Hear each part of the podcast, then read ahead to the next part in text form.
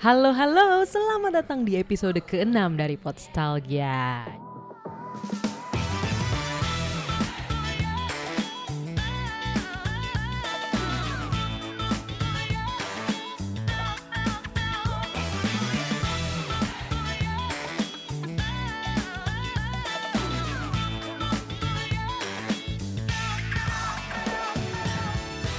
Episode ini cukup spesial karena episode ini untuk pertama kalinya direkam di luar rumah teman. Jadi di mana kita kita di kok nggak mau jawab nih.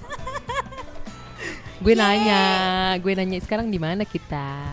Oh, kita lagi ada di Karibou Coffee oh. di daerah Senopati. Oke, okay, jadi ini episode pertama di kafe, lumayan lah ya.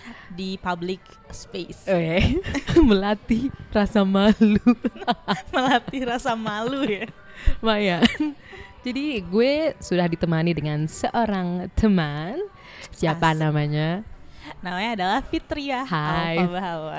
Hai Fitriah. Hai. Jadi panggilannya apa nih? Banyak sih panggilannya. Oh, banyak. Bisa Fitriah, mm-hmm. bisa Tia, bisa Iya kalau mm-hmm. teman-teman kampus. Mm-hmm. Gue teman kampus tapi manggilnya Fitri. Iya, nggak dia apa-apa agak ya.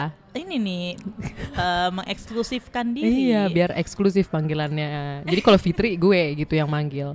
Iya, benar banget. Jadi kita mau ngebahas film apa nih, Fit? Langsung aja. Um, film yang membuat gue bernostalgia. Wih, kasih cluenya dulu, se- nanti kita pasang trailernya. Tapi kalau pasang trailer nggak usah deh, nanti coba clue ya, sedikit. Karena, jadi ini uh, bikin gue inget masa-masa kampus. Karena ini adalah film yang dibahas saat kelompok gue uh, harus uh, menganalisis sinema. Wah, gitu. Kampus apaan tuh ngebahas film? Jadi gue dan Novia itu kan kuliahnya di uh, Smith jurusan. Jurusan yang ada kaitannya lah ya dengan analisis dengan film. Analisis film. Hmm. Memang belajarnya budaya-budaya gitu ya. Oh gitu. Iya iya iya ya. Agak confidential ceritanya iya. Padahal kalau di googling juga ada. Jadi agak rahasia tapi okay. tidak. Tidak gitu. Juga ya. Jadi clue, ayo clue tambahan film apa? Selain bahasa Inggris, ingat gak misalkan kayak sinopsisnya gitu loh. Oke, okay. Jadi ini ceritanya tentang anak kembar. Mm-hmm. yang menca yang apa ya melakukan pencarian amanat dari wasiat ibunya gitu. Oh gitu. Ini bukan film kayak uh, ziarah gitu enggak? Bukan. Oh, bukan. Dia menggali-gali masa lalu gitu. Wow, oh, masa lalu tuh? Ibunya ya. Heeh. Uh, sedap. Yang gitu deh pokoknya seru banget. Seru banget ya karena yeah. inti awalnya sih cuma meng, apa me, mencari wasiat ibunya mm-hmm. gitu kan. Tapi kok yang lain ya iya. ternyata pas nonton mencengangkan gitu. Sangat saat mencengangkan saat dilakukan gitu. Ya udah langsung aja judulnya. Kalau trailernya nanti pada nggak ngerti lagi, bingung. Iya. Gue juga bingung kan, ngertinya itu film warkop. Loh, loh salah. Jadi apa judul filmnya? Ya, jadi film yang gue pilih saat hmm? ini adalah Aung San Di. Oh iya. Yeah. Apa, apa ulang-ulang-ulang? Aung San Di. Oh, Aung San. Tulisannya gimana tuh? Tulisannya Incendies. Incendies. Itu tulisannya. Tahu nggak judul lainnya apa? Nggak tahu tuh. Jadi gue. Judul lain dari Aung San Di ini, kalau nggak salah Aung San Di ini judul internasional. Oh. Jadi ada judul Perancisnya kalau nggak salah, mm-hmm. La Femme Qui Chante. Oh, wee. Artinya apa tuh Ibu Novia? Artinya perempuan yang bernyanyi. Nanti dibahas deh nyanyi yeah. apa. Uh, jadi Aung San Di ini sutradaranya Denis Villeneuve mm-hmm. atau kalau ya kalau logat Indonesia Denis Villeneuve. Jadi Denis Villeneuve itu tenar loh sekarang. Oh, uh, oke okay, ini pas Aung San Di ini rilis, rilis tahun dua ribu sepuluh kan. Iya benar banget. Ini kalau menurut gue pribadi ini film yang benar-benar baru apa cukup melejitkan namanya Denis Villeneuve mm. karena masuk ke nominasi film ba, ba, uh, sorry film berbahasa asing terbaik di Academy Awards tahun dua ribu sepuluh apa dua ribu sebelas gitu. Ya, yeah, tapi kalah sama In a Better World dari Denmark. Dulu dulu gue udah download ini dari S M A. Oh iya. Yeah. Iya, ilegal biasa. Cuma gue pas nonton pas nonton tuh latarnya langsung yang kayak padang pasir gitu ya, ya memang. Bahasa Perancis lagi ya, aduh males banget, pusing, pusing. Ya, kan? Gue kira film apaan, hmm. jadi akhirnya gue gak nonton, sampai akhirnya pas kuliah mau gak mau mesti nonton karena tugas. Dan ya, gue agak menyesal, gue gak menyesal banget sih baru nonton, karena mungkin kalau gue nontonnya pas S M A gue tidur, oh, biasa ya, jadi ini memang film agak berat. Iya, dan oh ya, Ong Song Di ini film Kanada, uh, mm. film Kanada. Denis Villeneuve itu dari Kanada juga, tapi dia orang Quebec, karena orang Quebec jadi karena native-nya bahasa Perancis kan, jadi bahasa Perancis kan Denis Villeneuve maupun Ong yeah. Song Di-nya. Jadi film ini berbahasa Perancis. Iya, gitu, eh. Tapi Denis Villeneuve tuh semenjak Ong Song Di filmnya Inggris-Inggris mulu. Oh gitu. Ada gak berurutan ya, ada Sicario, itu gue juga suka, seru, oh. tentang gembong narko- polisi yang menggebrek gembong narkoba, itu seru. Dan oh, biasa karena Denis Villeneuve ini terkenal twist-twist, jadi setiap filmnya ada twist-twistnya juga. Oh, oh gitu. Itu kayak specialty-nya. Terus ada Prisoners yang main tuh Hugh Jackman sama mm-hmm. uh, yang main Source Code, kok gue lupa, oh Jake Gyllenhaal, oh, dia juga. Wow, terus, baru tahu tuh gue, dan gue belum nonton loh. Yang paling tenar dua ribu enam belas Arrival. Oh, oh itu favorit iya, iya, gue iya, banget iya. Yang ada Amy Adams sama Jeremy Renner. Wah itu mantep banget. Udah nonton belum? Jujur gue belum. Nonton Rival, Rival Ber- sih on my list ya, ya. Next ya. Wah gila Rival tuh.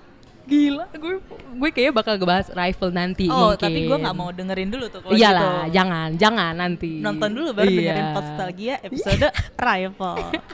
Amin.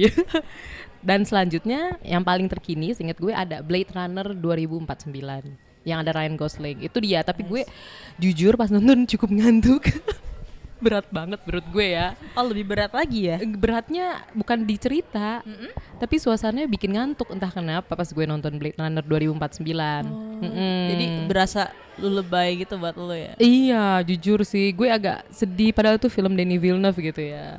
Tapi tapi tetap sih selain Arrival, Ong Song Di ini yang menurut gue top notch. Top notch.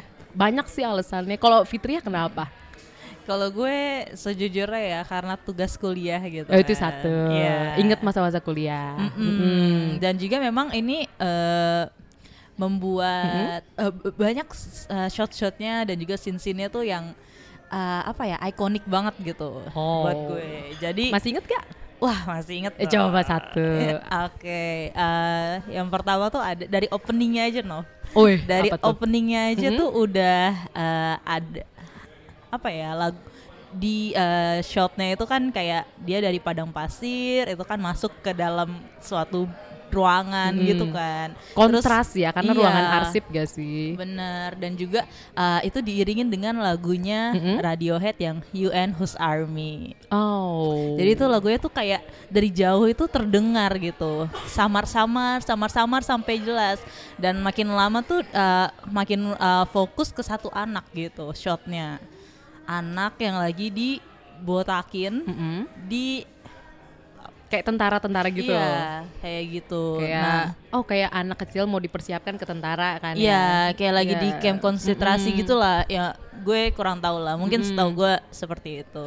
Nah, eh, jadi itu sangat apa ya? Lagunya yang samar-samar terus makin jelas, makin jelas dan langsung memperlihatkan anak itu fokus, oh. dia eh, shotnya makin maju, makin maju gitu. Itu sih dari openingnya aja tuh udah ikonik gitu menurut gue. Oh, dan okay, lagu okay. itu itu tuh bener-bener terngiang-ngiang terus gitu di otak gue. Eh, jadi uh, lagu itu kalau nggak salah ada di playlist gue lah sekitar sampai setahun ke depannya gitu. Dan bahkan uh, karena waktu itu analisis film ya, jadi kan kita nontonnya tuh berulang-ulang gitu kan. Itu gue sampai sedikit trauma dengan lagu itu. Dan kalau mungkin nggak ada yang tak, mungkin uh, kalau uh, yang kenal gue pasti tahu kalau gue tuh orangnya kalau udah tidur susah bangun. Mm-hmm. Gue mengakalinya bener. Dengan itu kan dibenarkan oleh Ibu Novia karena memang gitu anaknya susah bangun. Nah jadi gue mengakalinya dengan memasang lagu itu langsung bangun. Emang rock? Perasaan bukan rock deh lagunya. Lagunya um, agak agak yang slow rock iya, ya. Slow rock gitu kayak gimana. Tapi ya? Tapi kalau menurut Fitri itu ada kaitannya nggak sih sama adegan? Maksudnya pasti filmmaker ada dong alasan kenapa milih lagu A sebagai latar dari A, A adegan A. Ada nggak sih apa tadi judulnya lupa? You and Whose Army. You and Whose Army. By Radiohead. Jadi lo dan tentara yang mana gitu mm-hmm. ya? Oh, tadi kan mungkin kaitannya karena anak kecil tadi digundulin. Biasanya kan kalau tentara tuh mesti rapih ya nggak sih digundulin, yeah. ya kan? Mungkin itu kayak memperlihatkan. Jadi ini anak ini sama army yang mana? Iya, gitu jadi dia kali. Di pihak siapa? Ya, mungkin ya. Mungkin ya. Jadi dari awal tuh udah ngasih mm-mm. clue banyak ya. Bener. Adegan simple kayak gitu padahal nggak ada dialog. Nggak yeah, ada dialog ada bener. Gila, gak ada ya? Dialog. Anak itu juga uh, nggak maksudnya nggak ngomong apapun, mm-hmm. nggak ekspresinya juga tidak uh, dilebih-lebihkan. Eh, tapi gue lihat gitu. Kayak dia tuh entah takut pas gue lihat dicukur tuh entah takut, ya nggak sih kayak entah entah marah, entah marah. Kayak ada satu ekspresi di iya, situ. Iya karena gimana pun juga anak kecil kan waktunya main-main dong. Mm-hmm. Tapi itu dia udah dicukur tentara dan dia bonyok, agak bonyok sih. Iya. Yeah. Gue lihat dan anak-anak yang lain, jadi itu kan dia dicukur anak kecil itu, anak kecil dengan tiga titik. Iya yeah, di, di kakinya. kakinya jadi jadi itu di zoom terus gitu loh yeah. karena karena kunci karena itu kunci itu. Juga jadi harus diingat-ingat nih kalau mau Aung Song Di itu bukan spoiler tapi emang gitu mm-mm. emang kayaknya emang kalau film Perancis gitu ya atau film Kanada yang Quebecois alias film Kanada berbahasa Perancis tuh kayaknya emang ngasih banyak clue-clue ya di setiap adegan yeah. walaupun tanpa dialog kayak ya ya karena itu sampai akhir loh. Uh-uh. Itu loh, itu kuncinya. Memang sampai akhir itu uh, tiga titik itu sesekali muncul jadi, lagi gitu di itu, adegan-adegan berikutnya. Betul, itu cuma tiga titik di dan tumit. Bahkan, uh, iya, iya, iya kan ada di adegan awal. Adegan awal ada. Ada. Dan kita mungkin lupa nanti, mm-mm. tapi selanjutnya ya kita bakal teringat lah. Iya. Yeah. Uh-uh, karena disering di zoom. Bukannya spoiler atau apa? Enggak, enggak. Emang gitu film Prancis. Terus kalau selain itu masih inget gak yang lain-lain selain adegan itu? Selain adegan itu, mm-hmm. selain adegan itu banyak sih no. Apa jadi, tuh satu okay. misalkan? Uh, jadi yang paling gue ingat mm-hmm. uh, dari uh, cerita ini mm-hmm. itu uh, dia tuh su- transisinya kadang-kadang uh, pakai nama daerah gitu. Oh. No. Itu yang menurut gue unik. Jadi kayak kayak ada uh, shot mm-hmm. terus dikasih nama daerahnya gitu di tengah-tengah. Yeah, yeah, yeah. Dan itu kalau dicari kadang-kadang nggak ada nama, nama daerahnya. daerahnya. Karena mungkin emang imajiner kali ya. Yeah. Mungkin karena se- justru biasanya kalau nama-namanya disamarin tuh biasanya berdasarkan cerita asli.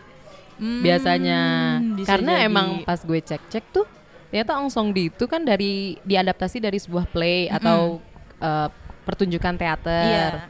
Nah pertunjukan teater itu diciptain oleh Wajdi Mouawad itu di, bercerita tentang kehidupannya Soha Bekham. Oh. Jadi Soha Bekham itu gue lupa siapa tapi orang Lebanon iya, dan benar. Dia hidup pas masa Civil War. Jadi mm-hmm. di Lebanon itu emang ada perang saudara antara ya udah pihak Islam dan Kristen. Mm-hmm, karena mu, ham, dan, sampai dua ribu tahun dua ribu dari tahun tujuh puluhan sampai dua ribu lama ya. Iya. Lama banget dan perpecahannya ya. Oh, oh dan kayaknya sih kemungkinan besar Aung Song Di memang ya terinspirasi juga dari kejadian nyatanya, mm-mm. dari kejadian nyata yang terjadi di Lebanon. Yes. Karena Lebanon kan juga bahasa keduanya setahu gue selain bahasa Arab bahasa Perancis. Dan oh. di film itu kan kayak sering memang ada bahasa Perancis kan yeah. di di daerah Daresh, uh, di daerah Daresh dan ya di mana lagi gitu loh daerah Arab yang ada bahasa Perancisnya. Kecuali Aljazair ya, kecuali Aljazair, Maroko. Kecuali Maroko dan Tunisia. Mm-mm. Tapi mereka kan gak ada perang saudara yang gede banget yeah. kan. Dan juga tapi bisa jadi Nov uh, dari si sutradara ini mm-hmm. ingin menunjukkan gitu Nov dengan dengan nama-nama tempat yang imajiner tuh ini bisa terjadi di mana aja. Wih, gitu. Bener kayak, sih. Uh, karena fiktif namanya hmm. jadi tuh sebenarnya ya it could be happen anywhere gitu loh. Iya it, sih. Dan gitu. Iya iya iya. Karena yang apa ya perang saudara karena nggak bisa dipungkiri perang saudara antara Islam dan Kristen itu banyak banget sih mm-mm. terjadi dari zaman jebot ya nggak sih ada perang yeah. salib ya kan walaupun dan juga mungkin dengan perkara-perkara lain juga mm-hmm, gitu kayak kan di... perang saudara itu kan sangat sering terjadi dan itu kayak uh, mungkin dengan nama yang fiktif tuh itu bisa uh, menunjukkan bahwa itu bisa terjadi di mana aja dan juga siapapun bisa jadi korban dari perang yeah, itu. Sedih sih, gitu. Gue sih paling sedih sih kalau perang, apalagi Mm-mm. perangnya membawa nama agama, karena sebenarnya yeah. itu bukan perang agama sih. Yes. Perang antara dua pihak gitu ya, atau lebih, yang bawa-bawa nama agama. Terus karena gue ngomongin perang nih, terus kan gue jadi inget kayak debu-debu. Tapi entah kenapa gue jadi inget kalau di film Aung San Suu Kyi itu banyak banget adegan berenang. Banyak banget. Ya gak sih? Inget gak sih? Iya benar. Kayak jadi uh, dari uh, saat uh, pokoknya dua anak kembar hmm. ini tuh mereka suka berenang hmm. uh, sama mamanya juga. Hmm. Di beberapa adegan tuh pas lagi mereka mencari wasiat emaknya, itu mereka juga saling berenang loh. Apa mereka memang suka berenang kali ya? Mungkin secara literal mungkin, mungkin tiga-tiganya suka berenang. Iya. Mungkin karena perbedaan antara uh, background mm-hmm.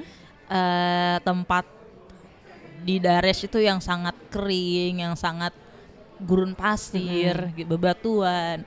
Nah itu dikontraskan dengan air gitu noh. Mungkin makanya jadi mereka itu Uh, haus akan kesegaran. Oh mungkin gitu ya, bisa jadi. Atau mungkin karena uh, di Daresh kan daerah konflik lah ya yeah. Terus kan maknya, kan kita latarnya udah pindah ke Kanada mm-hmm. Mungkin dia, karena air kan kalau gak salah tuh bisa melambangkan kehidupan juga ya. Jadi yeah. mungkin, mungkin ya Cie bisa melambangkan kalau dia tuh pengen sebuah kesegaran baru, pengen yang mm. baru, karena kan air bisa melambangkan kehidupan juga kan. Ya jadi, jadi ben- uh, terlihat perbedaannya lah hidupnya uh, si ibu ini saat di Daresh yang sangat kering, yang be- pepasiran, bebatuan. Dan uh, saat pindah ke Kanada dia memulai hidup baru dengan yeah. dua anak kembarnya. Dan itu dengan latar yang uh, yang mencerminkan air, yang mencerminkan kehidupan gitu. Yang baru okay. ya uh-uh. di Kanada.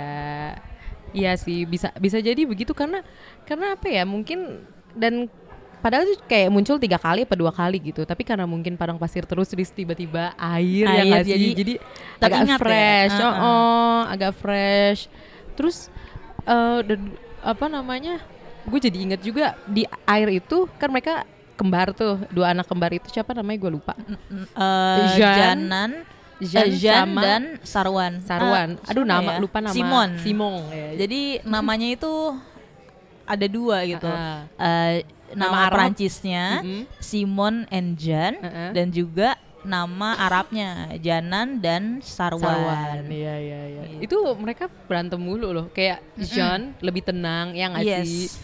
Sedangkan Simon aka Marwan tuh nyablak mulu, yeah. suka kesel. Dan tapi pas di kolam renang, pas mereka berenang tuh kayak mereka tiba-tiba langsung akur, akur. Gitu. Jadi mungkin kunci, yeah. salah satu kunci juga kolam renang kali ya. Iya enggak sih? Jadi, enggak jadi juga sih sebenarnya. Menyatukan, but somehow memang mm-hmm. saat di kolam renang itu jadi uh, selain menyatukan, mm-hmm. merukunkan. Ada nggak tuh kata merukunkan? Kayaknya ada deh merukunkan. Uh. Meru- membuat Simon dan uh, Jean ini rukun gitu. Yeah. Itu juga mempertemukan dia dan masa lalu ibunya, oh. ya kan, di kolam renang itu juga gitu. Mungkin ada unsur-unsur. Mungkin ya, karena film Perancis tuh apa ya, setiap adegannya tuh kalau dipotong kita bisa nggak ngerti loh. Mm-mm. Jadi memang setiap adegan adalah kunci. C. C. Karena ingat adalah kunci. Kunci. Karena di bagian awal tuh kalau nggak salah lagi winter, mau winter ya. Jadi kan mm-mm. beku ya yeah. kolam renangnya. Itu dilihatin kolam loh lama beku. Loh. Entah kenapa di bagian awal tuh dilihatin yeah. kolam renang dengan air yang beku lama, cukup lama. Kayak tiga sampai lima detik itu mm-mm. menurut gue cukup lama. Jadi gue notice ada apa nih dengan kolam yes. renang kayak di bagian awal tadi. Ada apa nih sama anak kecil dan tiga titik di tumit yeah. gitu. Mungkin beku itu artinya harus dipecahkan oh, gitu ya, oh, ya no. Bisa jadi misterinya. Karena kan selanjutnya kan cair ya. Ini kan maksudnya uh, jadi jika tadi kan kita hmm. bahas nih air itu uh, sum, apa ya uh, awal kehidupan awal gitu. kehidupan gitu kan. Nah tiba-tiba ada suatu konflik kan hmm. di mana mereka harus uh, mencari wasiat ibunya itu gitu. Jadi itu airnya beku dulu sampai mereka pecahin dengan kehangatan iya, ya. Dengan, dengan kehangatan atau apapun. Jadi itu bisa uh, agar mereka bisa memulai kehidupan mereka lagi gitu, iya melanjutkan sih. kehidupan mereka lagi. Benar-benar. Gitu. Atau mungkin Kanada kan beku ya, terus mereka iya. ke Daresh itu gak ada salju kan, panas sih. Jadi lama-lama cair, cair dengan keberadaan Daresh. Bisa jadi hmm. kebanyakan ngarang, ah. nggak apa-apa. Ini mungkin mungkin bener ada benarnya sih, tapi kebanyakan salahnya. Ya kan nggak apa-apa kan. Iya, karena kalau nonton film kan interpretasi terbuka, apalagi mm-hmm. film-film Eropa ya yang suka bikin pegel. Iya. Yeah. Ya nggak sih. Tapi Ong Songli ini ditonton berulang kali gue nggak pegel loh. Iya. Yeah, parah. Karena cantik ya memang. Ca- aduh. Filmnya itu. Oh. Uh-uh, kayak gue. Shot-shotnya. Sama dialog sih, kayak oh, sesimpel. Yeah. Uh, pokoknya di bagian awal ada lah adegan, jadi si ibunya ini, gue lupa nama ibunya, Sokap ya? Nawal Naw, uh. Nawal Marwan. Masih inget ya. Banget Fitriah. Oh, masalahnya uh, hampir trauma gitu sama film oh. ini, nonton terus gitu. Jadi inget banget uh-uh. ya. Jadi Nawal Marwan ini punya pacar, namanya Wahab. Iya yeah. Nah terus ada satu adegan kayak mereka tidak direstui gitu deh pokoknya sama keluarganya Nawal. Nawal. Terus karena kan perbedaan agama itu. Uh-uh. Dan gue lebih sukanya perbedaan agamanya dilihat ini kayak gini. Uh, ngapain lu sama Wahab, seinget gue ya. Hmm. Terus kayak hentikan Nicholas. Nah, yeah. ya satu Wahab, satu Nicholas. Gue ma- gue masih inget nih kalimatnya di situ. Halas Nicholas, halas. Yalah, yalah. Jadi pokoknya pas Wahab, ya udah kita tahu itu biasanya Wahab ya nama Arab dan agak Islam. Mm-hmm. Dan Nicholas, Nicholas kan sangat dulu. Nama Santo, uh-uh. seinget gue ya. Pokoknya nama-nama ya nama-nama Kristen kan. Jadi dari pemilihan dialog kita nggak usah nyebut yang satu yeah. Kristen yang satu enggak, tapi dari pemilihan nama kayak sudah, udah Nicholas uh-uh. gak usah ganggu Wahab. Nah itu udah kelihatan gitu loh. Oh ada konflik. Mm-mm. Mungkin karena Tuhan memang satu, kita yang tak sama gitu ya. dari dari situ ya udah kelihatan loh, hebat loh. Maksudnya nggak yeah. usah bilang kayak nggak nggak perlu ada uh, eksplisit gitu oh, kan oh. dijelasin bahwa si uh, A ini agamanya ini yeah. dan si B ini makanya jadi konflik. Betul. Tapi ini dijelaskannya secara tersirat gitu, yeah. cantik gitu. Itu itu gue gue sih suka banget sih. Dan karena selanjut selanjutnya juga gitu. Mm-mm. Dari quote-quote juga dong. Apa yeah. ingat gak satu quote oh. yang apa apa apa apa apa coba sebutin coba quote-nya. Oke. Okay. Jadi kayaknya gue di podcast ini bakal sering apa ya? Apa nih? Menirukan ya. Coba apa? Quote-quote yang ada di coba, film coba, itu coba. Yang, yang paling gue ingat adalah jadi uh, saat si Jean ini dia mencari-cari keberadaan eh, masa lalu ibunya, mm-hmm. mengungkap wasiat yang ibunya berikan, mm-hmm. itu dia datang ke sebuah penjara, mm-hmm. dan ada uh, sebuah penjara atau sekolah oh, gitu. Sekolah dulu. Sekolah ya. Dia sekolah. Mau nyari janitor. Iya, dia mencari janitor yang dulunya kerja di penjara hmm. itu gitu. Uh-uh. Penjara, ya pokoknya adalah uh-uh. penjara gitu. Nah, namanya boleh disebut enggak? Sebut aja enggak apa-apa. Kefariat. Kefariat. Ya. Ya. Nah, jadi dia mencari uh, si Uh, janitor ini, gue lupa hmm. namanya. Hmm. Nah tapi uh, jadi dia itu si Jan ini kan memaksa gitu kan, mau minta informasi dari janitor ini hmm. masa lalu ibunya itu seperti apa gitu. Karena kan uh, si sipir penjara ini kan pasti tahu gitu kan apa yang terjadi di penjara itu. Lalu uh, si sipir ini bilang, janitor ini bilang, parfois hmm. il faut mieux peut-être ne pas tous savoir. Wow, itu bahasa Prancisnya. Jadi artinya, artinya adalah, adalah uh, terkadang uh, lebih baik tidak mengetahui semua hal gitu. Ui, intinya jangan kepo-kepo iya, terus. Jangan kepo-kepo karena setiap orang punya netizen. Rahasia ya. Iya. Itu itu dalam sih Fit. Apalagi yeah. zaman sekarang ya kayak. Dan itu semua orang pengen tahu. Itu quote-nya masih menjadi status WhatsApp oh, gitu. Kayaknya sampai sekarang. Jadi bisa add Fitriah di WhatsApp nol delapan loh. Pip. Jadi enggak, enggak. Jadi tiga tahun setelah menonton film itu itu masih menjadi quote favorit gue sih. Karena itu seumur hidup sih. Iya. Ya jangan terlalu kepo lah karena mm-mm. setiap orang punya rahasia masing-masing. Dan kadang memang tidak perlulah kita mengetahui semuanya. Karena mungkin uh, satu sisi gitu akan menyakiti kita. Wih. Meskipun pengetahuan itu mungkin uh, sangat penting gitu kan. Tapi mungkin ya dilihat gunanya juga kalian. Di film memang lu menyakiti peng- apa, menyakiti emang sebuah rahasia hmm. itu. Iya. Yeah. Jadi penasaran kan nonton. Nah, uh, nonton dong. Kalau mau tahu uh, kenyataan-kenyataan seperti apa, informasi-informasi seperti apa yang bisa menyakiti seseorang oh. manusia. Uh. Itu nonton. Terus ya, gue gatel, gatel. Tapi ntar spoiler banget sih. Mm-mm. Gak bisa film Denis Villeneuve tuh uh, kayak, kayak Rival gak bisa dikasih tahu. Iya, harus wah, nonton sendiri, nikmatin sendiri. Aduh, Denis Villeneuve tuh top chair sih, top chair. Kalau misalkan Ong Song Di ada di bioskop sih gue fix nonton lagi sih. Iya benar. Parah sih, tapi kayaknya siapa yang mau naingin film Kanada Prancis hmm. gitu ya di sini. Agak, uh, agak mungkin sulit. Pendengarnya Podstalgia yeah. ada yang menjadi ada yang orang-orang penting. Iya, terus dia mau nayangin lagi mm-hmm. gitu kan. Parah sih. Tapi oh ya ngomong-ngomong uh, ibunya, gue jadi mm-hmm. keinget ibunya tiba-tiba. Ibunya tuh di film itu tough banget sih. Iya.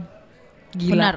Benar loh, dia itu uh, hanya seorang perempuan biasa, sekretaris, uh-uh. ya kan? Dia itu uh, sekretaris notaris kan? Iya, itu itu saat hidupnya di Kanada. Iya, tapi iya, tapi sebelumnya masa lalunya ini loh, apa yang membuat dia menjadi seorang uh, sekretaris notaris ini? Gitu. Yeah. Itu sebelumnya tuh sangat panjang, panjang banget dan sangat berliku-liku gila, gitu itu hidupnya. Dia dari umur dua puluhan mm-mm. sampai dia sebelum ke Kanada tuh kayak gila yeah. loh. Kayak gue langsung berasa tiba-tiba masalah hidup gue ya udah gitu loh. Iya. Yeah. Biasa aja.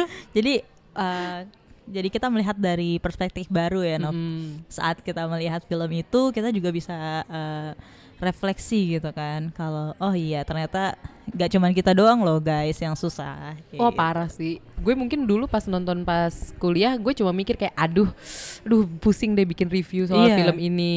Pusing kan karena satu kelompok kelompok suruh bikin film kan per minggu.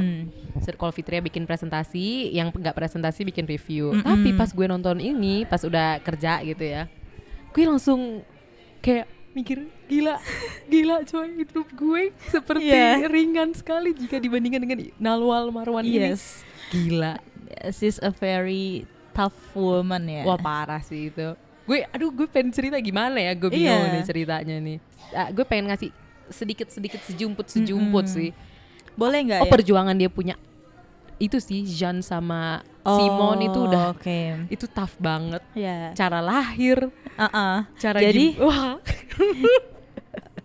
Jadi Nawal ini dia itu setelah nggak uh, boleh sama Wahab mm-hmm. itu pertama karena beda ditan- agama uh-uh, karena hmm. beda agama dia uh, Wahab itu kan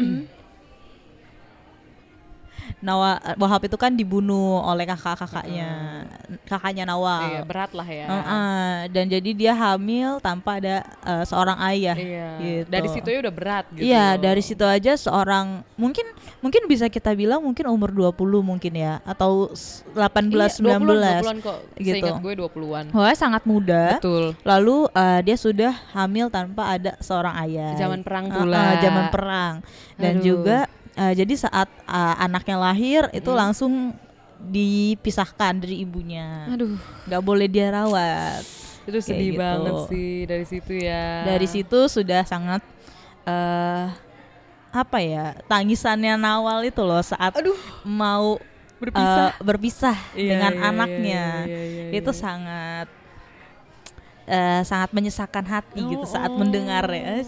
Eh, kebayang itu kita so puitis gue bahasanya ini Nov gimana? Sih. Gila gila gue aduh banyak banget yang pengen gue keluarkan yeah. untuk Aung San Dini cuma kayak tertahan gitu. Mm-hmm. Karena setiap itu itu sebenarnya itu bagian awal jadi kayak itu iya yeah, itu bagian awal opening cerita sih menurut yeah, gue yang benar. Tadi Fitriah ceritain.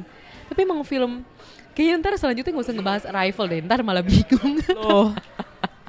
Ja, jadi jadi yang menunggu, menunggu Arrival ini uh, gimana nih? Tolong dibujuk ya ini nostalgianya kalau ada yang menunggu D M-in aja terus, komenin terus. Kayak udahlah film-film santai aja yang enggak usah kebanyakan tri apa rahasia-rahasia karena iya. parah sih Denis Villeneuve nah, kita ini. Kita galau ya mau ngasih tahu atau enggak nih? Iya. Uh, takut spoiler tapi karena kayak takut dosa karena, spoiler tuh kan dosa karena yang gue dapat dari film ini setiap apa ya setiap sesi gitu kan k- tadi yang kata Fitriah bilang jadi uh, transisinya itu sering pakai tulisan selain yeah. pakai wilayah pakai nama juga kadang pakai Nawal iya Nawal ya kan? Terus Daresh terus ada misalkan contohnya Syamsuddin gitu yeah, misalkan Syamsuddin Syamsuddin Oh iya. Adalah oh, itu ya, adalah. Nama sama orang. Ini uh, satu lagi mm-hmm. uh, dia itu suka kan jadi uh, film ini tuh kan alurnya maju mundur, bukan maju mundur. Bener campur lah ya, ya. Campur mm-hmm. Kadang itu menceritakan yang di masa lalu mm-hmm. memper- Memperlihatkan adegan di masa lalu mm-hmm. Kadang masa sekarangnya. Nah kadang transisinya itu uh, jadi kan yang berangkat duluan ke Dares untuk mencari wasiat itu kan si Jan mm-hmm. Kenapa Jan duluan? Masih ingat uh, ya? Simon itu masih uh, kekeh gitu oh. Dia gak mau ngikutin nasihat apa wasiat ibunya karena dia pikirnya ibunya itu gila. Soalnya wasiatnya ini cukup ekstrim, Nov. Iya, iya, kayak iya, cara iya, penguburan, iya, iya, iya. Uh, sampai harus balik misan, ke Dares, ya kan? Iya, kayak uh-uh. gitu. Dan uh, dan ada informasi yang sangat uh, mereka tidak tahu sebelumnya, tapi kok tercetus gitu. Jadi Simon itu berpikir bahwa ah ini mengada-ngada kali ibunya. Jadi dia nggak mau apa ya? Memenuhi wasiat ibunya. Dan mungkin dia shock juga kali yeah. trauma karena ibunya kan nggak ada riwayat sakit mm-mm. apa-apa, tiba-tiba iya yeah. langsung ngasih wasiat. Dan juga sebelumnya sebelum matinya sebelum meninggalnya kan uh, terdiam gitu kan yeah, sampai nggak yeah, bisa yeah, berkata yeah, apa-apa yeah. gitu karena lah ya, karena intinya. Ada sesuatu yang terkuak gitu. Uh, apa nonton, itu? Harus nonton gue aja mau nah. nonton lagi tapi nggak sekarang sih ntar. Nah jadi uh, saat Jean berangkat duluan ke Dares mm-hmm. itu dia uh, menggunakan baju kemeja biru tua mm-hmm. dengan rambut dikuncir. Nah itu uh, mirip seperti Nawal saat masih muda. Setuju sekali. Uh, uh. Jadi kad, uh, mirip banget. Iya mirip bisa banget. Bisa banget nyari bajunya, castingnya coy. Bajunya biru muda, uh, kemeja biru tua, lalu rambutnya pokoknya kalau Nawal itu kayak pakai selendang-selendang gitu, ta- tapi rambutnya pendek. Mm-hmm. Apa panjang ya? Aku agak panjang agak, karena oh, diikat deh. Oh masih muda ya? Iya yeah. yeah, benar-benar. Oh jadi kalau uh, sama-sama pakai kalung salib. Iya yeah. yeah, kan. Nah jadi uh, ada transisinya yang uh, dari perjalanan yang awal uh, menggunakan pakaian itu, terus berlanjut di masa sekarang yaitu Jeannya yang berangkat kayak hmm. gitu. Jadi itu kita kalau nggak ngeh Uh, pas pertama kali nonton bingung ini ini sekarang atau dulu gitu. Soalnya transisinya uh, cuman dari pengambilan gambar itu aja. Maksudnya sambil perjalanan sambil transisi. Iya ya nggak nggak ada beda itu loh. Menurut mm-hmm. gue juga nggak ada. Kan kadang ya ada yang tone-nya mungkin lebih gelap ya nggak sih kalau masa lalu. Tapi kalau ini nggak. Dan itu justru gue malah iya. seneng sih. Bener. Sama aja. Dan mungkin terbantu M- juga karena mm-hmm. latarnya di Daresh. Maksudnya iya. kan di daerah. Uh, kalau latar belakangnya Arab tuh biasanya sama-sama aja kan gedungnya, yes. Ar- arsitekturnya mungkin kalau misalkan di Paris gitu ya kan yeah, kelihatan ya, ya atau bedanya. New York deh, uh-uh. kelihatan kalau klasik yang mana, yes. yang masa sekarang yang mana, yes. mungkin itu juga salah satunya mm-hmm. sih. Benar. Jadi itu uh, pas pertama kali nonton kita uh, mungkin penonton terkecoh gitu. Oh ini yeah. sekarang. Jadi emang harus ditonton atau, berkali-kali. Uh-uh. Atau uh, ini sebenarnya Jean atau Marwan gitu. Eee. Itu agak bingung. Hebat loh castingnya. Iya. Gue salut sih. Bener. Karena gue juga pas awal-awal kayak lo lo lo lo kok tiba-tiba kesini oh ini si yeah. Jean. Terus pas lihat lagi oh ini Nawal. Yes. Ternyata. Nah, gitu deh. Jadi memang dua wanita ini kuat hmm. sekali sih. Hmm, mereka kuat sekali. Iya. Wanita wanita tangguh. Tangguh, aduh apalagi Nawal iya. Nawal bener. Benar. Gue pas nonton ke sekian kalinya cie.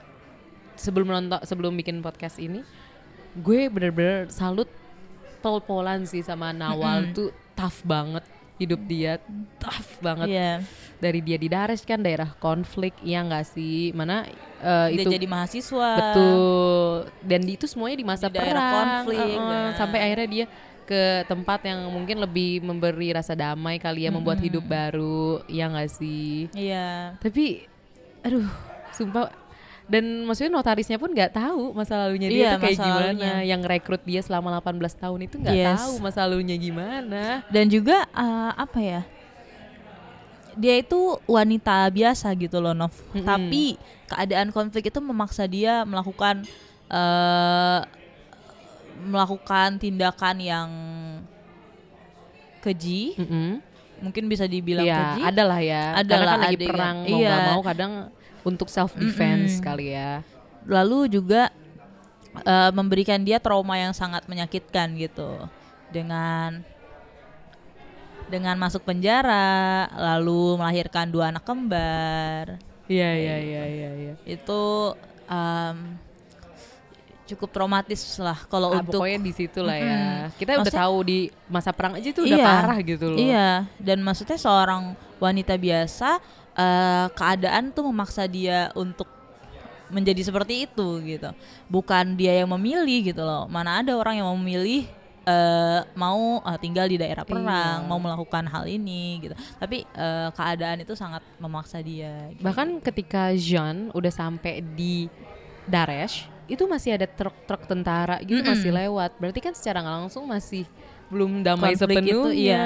Jadi cukup lama, yes, perangnya, dan mungkin memang berdampak besar sih, mm-hmm. Iyalah kalau misalnya kita ngambil latar Lebanon, yeah, ya itu dari tujuh puluh lima sampai dua ribu, dua ribu dan sampai sekarang tuh masih ada aja berita-berita soal dua agama itu. Iya. Yeah. Itu menurut gue agak sedih sih, sedih banget. Mana gue lihat tuh kalau Lebanon ya, Lebanon tuh indah banget sih. Gue pengen banget ke Lebanon. Kalau gue pribadi, karena kan selain apa mereka bahasa keduanya Perancis, yeah, ya kan. Kayak gue seneng aja kalau deket-deket Mediterania. Ya oh, kan. Ya. Indah kayak, ya. Indah menurut gue. Terus ngomongin Daresh, mm-hmm, kan si siapa namanya tuh gue lupa mulu, Nawal, mm-hmm, Nawal kuliah di Faculty of Foreign Language, yes, ya kan. Terus gue tiba-tiba keinget nih, jadi di film Arrival tokoh Amy Adams itu linguist, oh, ahli linguistik. Wow. Kayak gue penasaran, kayaknya Denis Denis Villeneuve tuh seneng hal-hal linguistik kali ya, yeah, seneng kebahasaan kali ya, mm-mm, karena di film Rival tuh bener-bener kuncinya ada di linguisnya itu. Jadi kan kadang kalau orang bikin film ada lah mungkin ya udah dia profesinya tukang sapu tukang sapu gitu, yeah, loh, tapi nggak ada nggak ada impact-nya, signifikansinya gitu ya, ke film. Tapi di Nawal itu signifikansinya kuat loh, karena berarti kan dia bisa dua bahasa ya, yeah, kan, selain bahasa Arab dan bahasa Perancis, mm-hmm, ya kan. Terus di Amy Adams di film Arrival tuh karena ahli linguistik dia bisa banyak bahasa dan itu menjadi kunci di film. Kunci lagi. Jadi harus nonton Angsong, yeah, di, harus nonton Arrival, tapi nggak perlu lah nonton Blade Runner, pusing. Nggak nggak nggak bercanda. Silakan nonton semuanya, mm-hmm, tapi gue pribadi sih sama dua film itu gue mau nonton lagi juga nggak masalah, nggak hmm. masalah. Fitri udah nonton belum? Iya, belum nonton Arrival. Tapi Angsong di ini merindu apa ya? Rindu juga nih. Uh, mau nonton lagi? Nonton dong, gue nonton lagi juga gak apa-apa. Tapi gak deket-deket ini, yeah, biar gue masih menikmati nostalgia gue, yeah. Kadang lu kalau misalkan nostalgia, kalau kita, ibaratnya gini deh, misalkan kita seneng banget nih, mm-hmm, ke Bandung. Terus kayak karena seneng banget, ah pengen balik ah ke Bandung dua minggu selanjutnya, ternyata biasa aja. Jadi malah merusak nostalgia gitu, oh. Jadi kadang gue mau ngerasain nostalgianya aja dulu deh, biarin gue menikmati momen mengingat-ngingat gitu, oh, okay.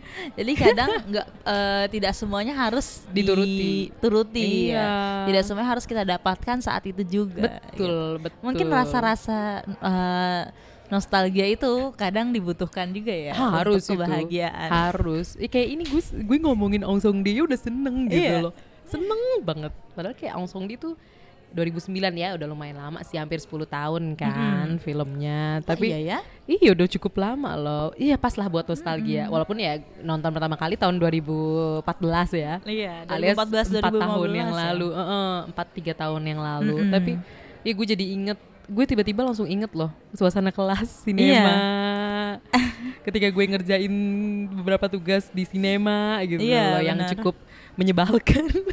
Dan ya gue inget gitu, uh, jadi kan uh, satu film itu kan kalau nggak salah dibahas oleh tiga atau empat kelompok gitu yang bikin presentasi. Oh iya, iya. Karena kelasnya itu rame gitu, satu angkatan di kelas itu semua. Gue itu ngerjain presentasi, uh, menganalisis menganalisis film itu bersama dengan teman gue yang lain, hmm, gitu. Nah jadi kita tuh sama-sama uh, tenggelam dengan uh, film itu, lalu ingat semua adegannya, diskusi bareng. Oh ya, terus oh gue ngomongin Angsong Di lagi, gue jadi ingat ada satu satu adegan, satu dialog, gue nggak bisa kasih tahu konteks karena nanti cukup ya, oh, ya, cukup penting gitulah ya. Jadi ada satu dialog tuh bilang, pokoknya lo harus melakukan ini to break the chain of anger, untuk menghancurkan rantai kemarahan. Oh iya. Yeah. Ada, ada. Pokoknya yeah, bagian itu. Udah bagian ya udah lumayan lama lah filmnya. Oh gitu. Ibunya yang bilang, Nawal. Pokoknya intinya uh, lo harus juga menghancurkan rantai kemarahan ini, rantai hmm. kebencian. Gue pas baca, pas denger kayak ya ampun, mungkin Nawal agar, hidupnya udah berat. Mungkin agar hidup anak-anak kembar ini bisa uh, berlanjut dengan damai, damai gitu. Benar. Ya. Gue pas... Jadi kemarahan hmm. ibunya dari muda itu uh, tidak terbawa lagi. Dengan rentetan-rentetan iya. adegan di film ya. Mm-hmm. Uh, yang sangat traumatis itu mm-hmm. dan depresif menurut iya. gue. Wah, gila sih, gila. Dan juga ini uh, mungkin kembali lagi untuk mencairkan es yang beku itu oh, agar iya. bisa hidup hidup iya. dengan damai kembali. Tapi jangan sampai gersang juga kayak Daresh. Yang penting mm-mm. adem dan tentram ya. Mungkin karena itu juga emaknya seneng kolam renang. Iya ya gak sih? Itu kayak penyejuk ya. Oh, oh. Dan gue jadi pengen berenang. Kegundahan hati. Ya gue juga. Kegundahan hatinya langsung hilang. Iya hmm. langsung disejukkan oleh air yang sangat segar. Wih mantap, mantap, mantap. Gila, gue, aduh bener deh sampai detik ini gue gue mau banget kayak lebih jelas Ong Song Di, cuma kayak mm-hmm. gue kadang bingung ini spoiler gak ya, ini spoiler yeah. gak ya, karena di bagian awal tuh kayak banyak adegan-adegan yang mengejutkan mm-hmm. gak sih rentetan-rentetannya. Kalau di Ong Song Di itu. Dan juga ada adegan yang uh, paling scene yang paling terngiang mm-hmm. di di otak gue itu mm-hmm. uh, pas uh, Nawal ini naik bis.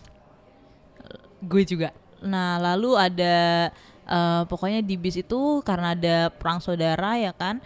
Jadi antara agama itu kan saling menyakiti ya. Jadi iya. orang-orang gak bersalah lagi mm-mm. ya. Jadi orang-orang gak bersalah itu uh, di ya diserang gitulah uh, ya diserang busnya. Kayak gitu. Dan awal ini berusaha untuk menyelamatkan seorang anak tapi uh, tidak berhasil. Iya. Karena ketahuan bahwa ternyata beda agama gitu, bukan Kristen tapi iya. uh, Islam. Jadi akhirnya disakiti, diserang. Iya. Nah, dan itu uh, Nawal akhirnya sangat terpukul gitu karena dia tidak bisa menyelamatkan si anak ini. Mm-hmm. Padahal mungkin kalau bisa mm-hmm. dia bisa menyelamatkan anak itu mungkin dia bisa ngerasa agak lega gak sih mungkin mm-hmm. ya karena ya itu kan konflik lah ya yeah. terus dia bisa menyelamatkan satu nyawa itu pasti bisa memberi sebuah kelegaan sih menurut gue buat yeah. si Nawal ini karena kan di awal dia udah pisah sama anaknya ya yeah. gak sih kayak kalau dia kehilangan anak lain yang lain lagi mm-hmm. karena anak kan kayak ya itu manusia baru gitu loh yeah. manusia baru belum tahu apa-apa maksudnya ada kesempatan lah biar lebih baik dari orang mm-hmm. dewasa-dewasa yang suka perang ini jadi mungkin ngasih tekanan juga ke buat hidupnya yeah. Nawal. Dan adegan itu uh, apa ya uh, bikin uh, ikonik mm-hmm. menurut gue karena uh, di tengah-tengah kekeosan itu mm-hmm. itu nggak ada suara apapun loh. Jadi hanya diperlihatkan uh, Nawal dan bis uh, dan itu nggak ada suara kegaduhan, nggak ada suara apapun. Jadi itu hening gitu. Tapi tersirat seperti uh, tapi kita tahu kalau di benaknya Nawal itu berkecamuk gitu loh. Betul, setuju. Jadi dari setuju. Shotnya aja itu udah bisa mewakilkan tanpa harus terdengar suara chaos kayak gitu. Iya, karena jadi biasanya itu seperti kekerasan yang puitis gitu disampaikan wih, ya, secara ya.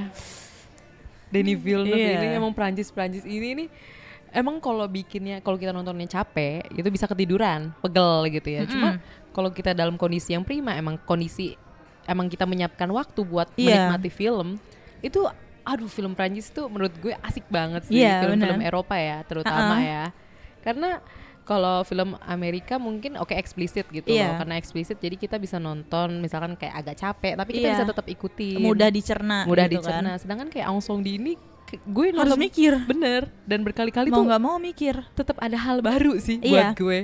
Iya terkadang walaupun udah nonton berkali-kali mm-hmm. itu ada hal baru yang uh, kita baru ngeh gitu saat nonton ke sekian kalinya. Setuju, kayak setuju. Gitu. Gue karena pasti ada suatu simbol atau mungkin ada uh, hal-hal tersirat yang ingin disampaikan tapi kita nggak um, belum ngeh belum ngeh di uh, saat nonton pertama kali, kedua kali. Gitu. Iya pasti. Ong Song Di gue nggak nemu sih ada dark comedy itu emang uh, drama enggak, sih. Itu itu tidak ada komedinya. Enggak, menurut gue itu drama banget. Yeah. Drama banget. Drama banget. Drama. Dan juga konflik-konflik gitu ya. Iya, benar benar benar benar. Jadi kalau menurut Fitriah, verdictnya buat Ong Song Di itu gimana? Kayak menurut lo nonton lagi itu asik gak, atau yang belum nonton sebaiknya nonton gak gitu? Sebaiknya nonton sih. Sebaiknya nonton karena, ya, cicipi ya. Iya, agar uh, kalau yang suka-suka plot twist tuh nonton lah. The best. Iya, karena ketwist lah pastinya. Buat yang suka Arrival sih, mungkin ada yang nonton Arrival gitu mm-hmm, kan. Tapi belum nonton Ang Sandi. Iya, ya kan? Kayak perkenalan dengan Bapak Denis Villeneuve ini dengan Arrival, terus suka banget sama Arrival yeah. dan ternyata twist tertarik, yang ada di dalamnya yeah. terus tertarik. Nontonlah Ong Song Di, itu gila sih bagaimana cara Denis Villeneuve bikin twist. Mm-hmm. Hebat sih menurut gue. Kayak awalnya drama simple ya kan, ternyata ada twist yang dan juga balikan. Mungkin uh, kayak bisa juga ditonton bareng uh, teman-teman ya. Betul. Mungkin kalau gue karena dulu uh, menontonnya bersama dengan teman sejawat yeah. di kampus uh. ya. Jadi itu mungkin seru juga nih kalau lagi reunian, lagi nginep di mana hmm. nonton Ong Song Di. Ya, kalau capek gitu tapi kan. Tidur sih. Iya. Tapi mungkin kalau nggak suka ya tidur sih iya. menurut gue ya, apalagi kayak aduh padang pasir hmm. ya kan, terus kayaknya miris mulu ya kan, sendu gitu loh, mungkin ya mungkin. Itu filmnya sekitar dua jam kan ya kalau nggak salah. Betul. Jadi uh, ca- mungkin kalau yang nggak, kalau lagi di kondisi yang tidak prima, Mm-mm. capek. Ya udah, oke. Okay. Jadi banyak banget uh, nih banyak banget parah. Nanti, ini banyak banget uh, kalau Novia bisa keep up di list tuh sama yeah, dia apa aja sih yang editing, kita omongin gue cek ya, cek Medium di medium dot com slash podstalgia ya yeah. baru bikin yeah. baru tadi gue lihat iklannya oh, oh. di Instastory apa Instafeed gitu. Mungkin kalau bosen bisa dicek gitu ya, mungkin kayak aduh males denger podcast mungkin yeah. bisa baca dikit di Medium. uh-uh. Mungkin ada yang suka baca, ada yang suka mendengar. Betul ya kan? Betul. Jadi kalau gue jujur gue mm-hmm. uh, nonton uh, dengerin sorry salah bukan nonton mm. dengerin Podstalgia ini gue sukanya pas lagi macet-macet gitu. oh. Jadi kan gue pulang tuh kan naik busway gitu kan. mm-hmm. Terus kalau pagi sih uh, udah nggak fokus kan, mm. mau dengar-dengar santai-santai yeah. gitu. Tapi kalau pulang tuh kan capek, abis kerja, terus udah nggak mau mikirin kerjaan lagi, dengerin lah itu Wee. lagi duduk-duduk di busway sambil Wee. perjalanan pulang. Terima seru kasih, sih Fitriah. Untuk episode episode apalagi ini Fitriah se- sudah mengisi. Seru banget. Uh, se- sekali lagi terima kasih buat teman-teman Podstalgia yang sudah mau mendengarkan sampai titik ini. Dan thank you Novia for having me. Oh yeah, thank you Fitriah for being here, for accepting my invitation. Yeah. Merci d'être yeah. là lo. Lo lo lo. Terima kasih Karibou lo. Lo. Iya tapi asik sih ternyata bikin di sini. Mm-hmm. Lumayan lah. Biasanya gue lima episode sebelumnya di rumah, episode keenam di kafe itu oke okay banget ternyata. Nah, nanti di lumayan melatih rasa malu gue. Gue udah bodo amat tadi. Cuma mulai akhir-akhir kok gue agak malu. Karena baik yang lalu lalang kan samping toilet mm-hmm. nih. Hmm. Asik lah. Thank you Fitriah sekali lagi. Yeah, terus thank you Novia. Buat udah dikasih kesempatan untuk untuk sharing-sharing. yeah. Yeah. Terima kasih juga Fitriah ini.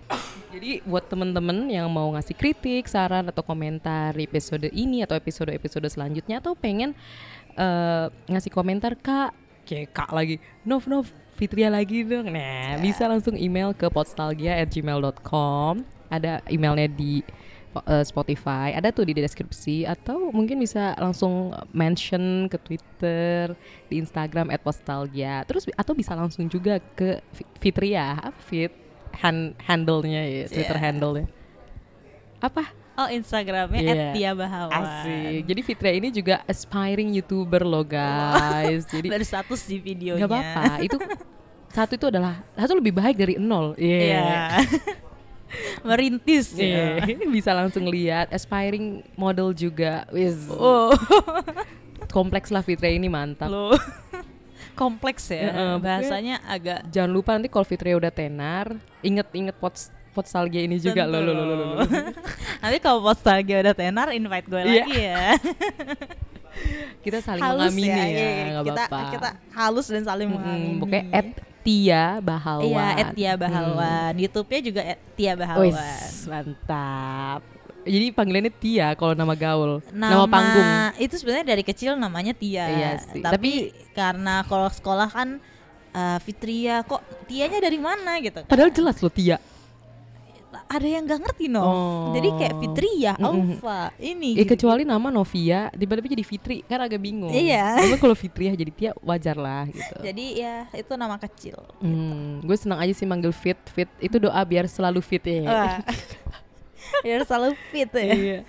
Sekali lagi terima Amin. kasih Fit. Thank you. Udah mau ngobrol-ngobrol di Podstalgia ini. Dan sekali lagi terima kasih buat teman-teman Podstalgia yang udah mau dengerin sampai titik ini, sumpah parah sih. Thank you guys, thank you, thank you. Yaudah sekian dari episode enam ini dan terima kasih.